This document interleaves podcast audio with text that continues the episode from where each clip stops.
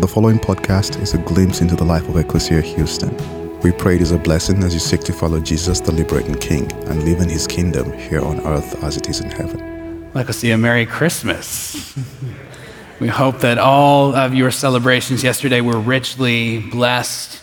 Uh, I got some sweatpants and a neck massager and a tea kettle. It's official. I'm old. I'm old now. It's over.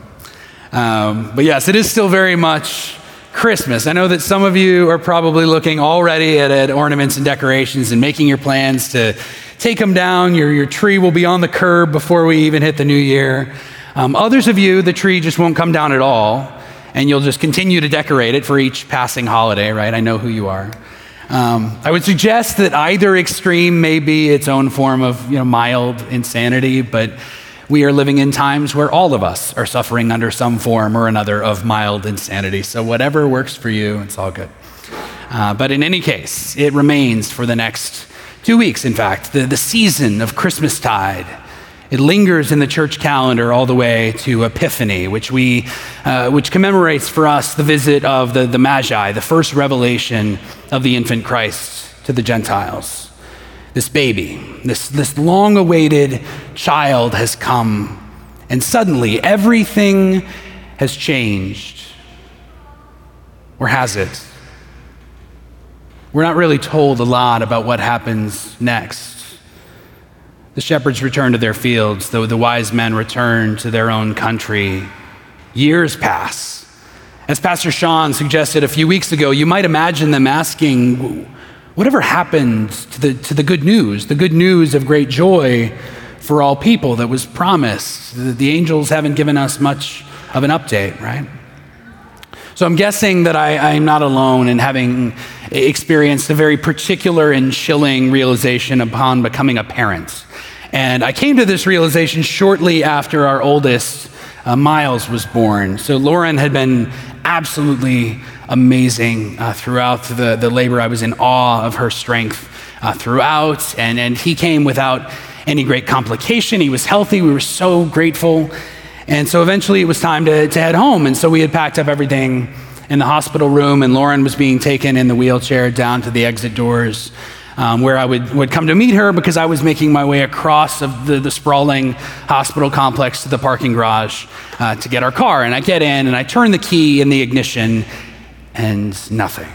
It's, car's dead completely. And I, it occurs to me almost in this same moment that I have left my cell phone with Lauren. I have no way of, of getting a hold of her, of letting her know uh, why I am uh, delayed. And I'm not particularly proud of what happens next because somewhere in the bowels of the Texas Medical Center, there likely to this day exists security footage of a very troubled uh, individual uh, breathlessly pacing and cursing back and forth in a nervous panic for what had to have been several minutes. Um, now, eventually, I was able to come upon some, some aid and, and get my car started. And finally, after what feels like, it felt like an hour, was probably far less, I was able to make my way to the curb where Lauren and our newborn son were waiting. And I was, I was still visibly just distraught and sweaty from the stress. Uh, and I surely could not have articulated it this way at the time. But there was something about leaving the, the relative bubble of childbirth and then emerging back into the world and being met immediately by these unfortunate circumstances, this vehicular betrayal that left me exposed. This baby had come into my life, and yet, much to my existential dread, I realized that I was still the same person. That I, I didn't magically become more patient or level headed in a time of crisis. I didn't become any less likely to spiral into self condemnation and shame as though I could have done anything to have prevented the situation. No less anxious about the things that were outside of my control. Could I really do this? And so a baby certainly changes the context, it changes the world around you, it changes your responsibilities, but that doesn't necessarily mean that you change. Not really, not completely, certainly not immediately. And that's the question we're faced with today. What happens after the manger? What happens after the shepherds have returned to their flocks and the angels have faded from view, after the, the aroma of frankincense in the air begins to dissipate? What happens when Christmas is over and it feels as though we are much the same person that we were before? So the Apostle Paul, he addresses this same tension in his letter to the Galatians, a church that was in itself very much clinging to what it had been prior to experiencing the gospel message of, of shalom wholeness, of, of freedom and grace. And, and Paul chides these people for, for so easily falling under this temptation toward false teaching and a lot of messages of, of self help and of these outward displays of religious legalism and condemnation and, and division. And Paul reminds them that, that because of Jesus, because of the Word made flesh, that we have been made heirs of God's covenant with Abraham. There is now no longer Jew or Greek, male or female, slave or, or free. We are all made one in Christ, equal in belonging. And he rebukes them for their forgetfulness. He says, It was in your youth. Remember, it was in your spiritual infancy that you were enslaved to the ways of the world, the way things were before Jesus came to live and walk among us. Why would you want to go back to those days?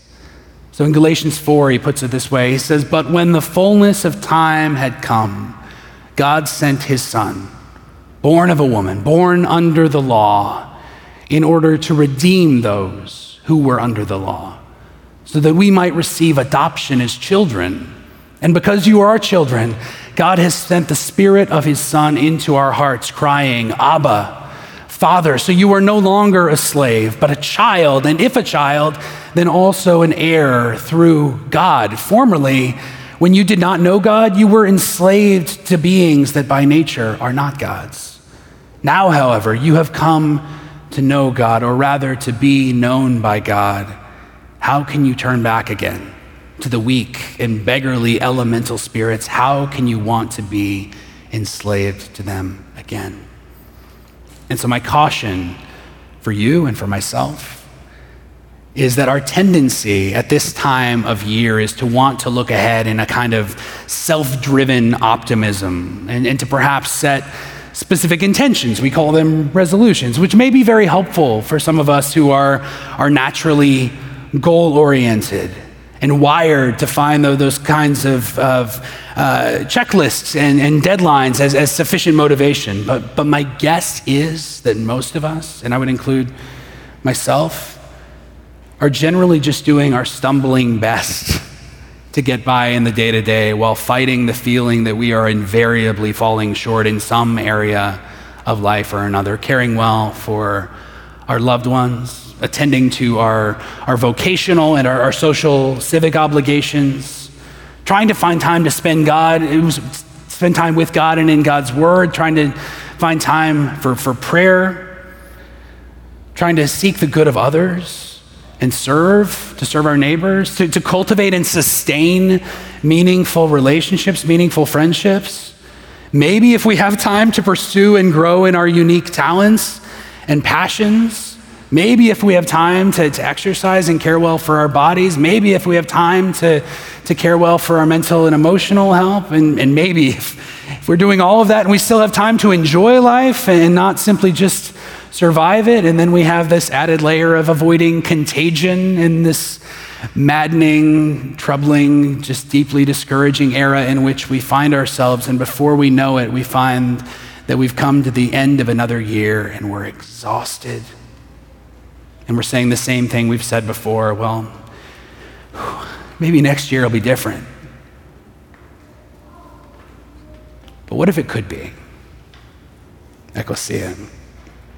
The birth of Christ is not only the incarnate God coming into the world, but it is God sending the Spirit of the Son into our hearts, a Spirit that is crying out, even now, from within Abba, Father, Emmanuel, God with us is with you. And the life with God is not a list of rules to be followed or a list of tasks to be accomplished or a competition to be won. The life with God is an invitation to recognize that just as the Spirit came to rest and grow in Mary's womb, that Spirit lives and grows within you.